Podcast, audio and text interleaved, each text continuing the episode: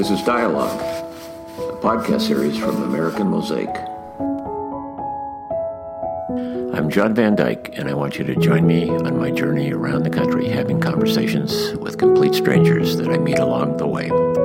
It all started in early 2017. I woke up and realized that I did not recognize my country, and I felt a need to find out who we are today. Who are the American people? I ask questions about life, about family, about values, about work, about community. They're simple questions, and sometimes the answers are complex. It's who we are today. It's the fabric of the country, the people, and the places.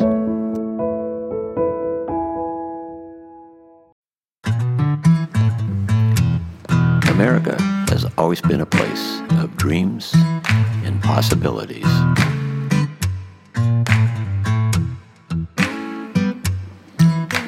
When we challenge ourselves, good things happen.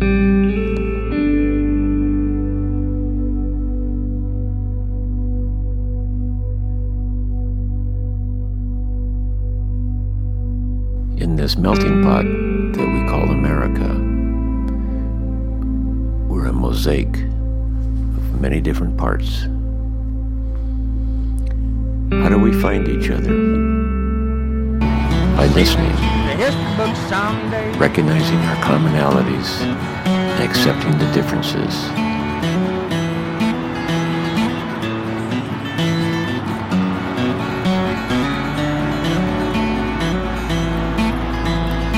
America is in a time of change, uncertainty, and making history. There are amazing things happening here. There truly are, which typically the media exposure that we get is opioid addiction and poverty, and those things are very real. They very much are, but that's very real across the entire country. And nobody ever takes the time to really highlight the hope and the change and the positive things that are happening here. There's a young man down the road here, and he said, Mine and coal's about all I know. So you grow into it, you're ingrained in it. What I always invest in is always be changeable and be change ready because someone's going to have an idea. How well can you bring that idea in and absorb it, right? Um, the more open you are that, to the idea that someone else has a better idea than you, as well as the more you've built your system that you can incorporate in, right?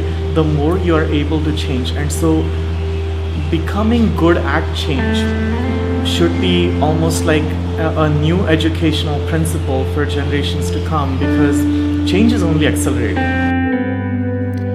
Being an American today is more complicated than it used to be. Mindset of, well, what I think is right and I am right, you're wrong, then you're not going to get anywhere with that. I mean, I listen to everything and I'm educated, but I, that's why I'm out here. I don't want to be a part of it, and most of it's bullshit. We live in our own little bubble out here. So you hear of all these things happening and you see it on the news, but things like that, like it doesn't really affect us that much. We just go on with our day to day lives and in our little bubble. And just try to treat people the way I want people to treat me, and hopefully there's a trickle down effect because you got to start with yourself first if there's going to be any change there are some some definite rights and wrongs, and we we have to to realize that, and we've kind of shifted away from that, I think, and that does cause a lot of confusion. It causes chaos, and it causes divisiveness because there's no the moral compass is is out of whack. I'm hopeful that we will stop being so divisive. I hate it. That's not that's not America. Like we're not who we used to be. And I think that the problem comes in when you're looking at the generation gap even when baby boomers and their generation right below them, their children, were seeing America as this great place. I never was about hate or discrimination. Just it was a mindset that, you know, you know, what's right, what's wrong people really thought that racism was dead. and it's not. Racism has not been fixed in America. Sort of their growth or change. You have to shift in some way. Once the answers that you're given for why things are the way they are don't fit anymore, you, we're going to continue to ask the questions. The connection that we have, this right here, this one on one, is what sets us apart. You know, like the conversation. And and that's one of the main reasons that I do what I do is because I want to go out and meet as many people as I can, have that connection, build community, like real community with people. And I don't think pe- people aren't doing that. People don't talk to each other. So I, once we start finding who we are as a people, as, as an individual, I think we'll stop being so much divided because we'll know who we are. Together, we're all part of that great American mosaic. It's who we are, America. The places in the middle, the little places, and the big places. We need each other to hold it all together. We are the country.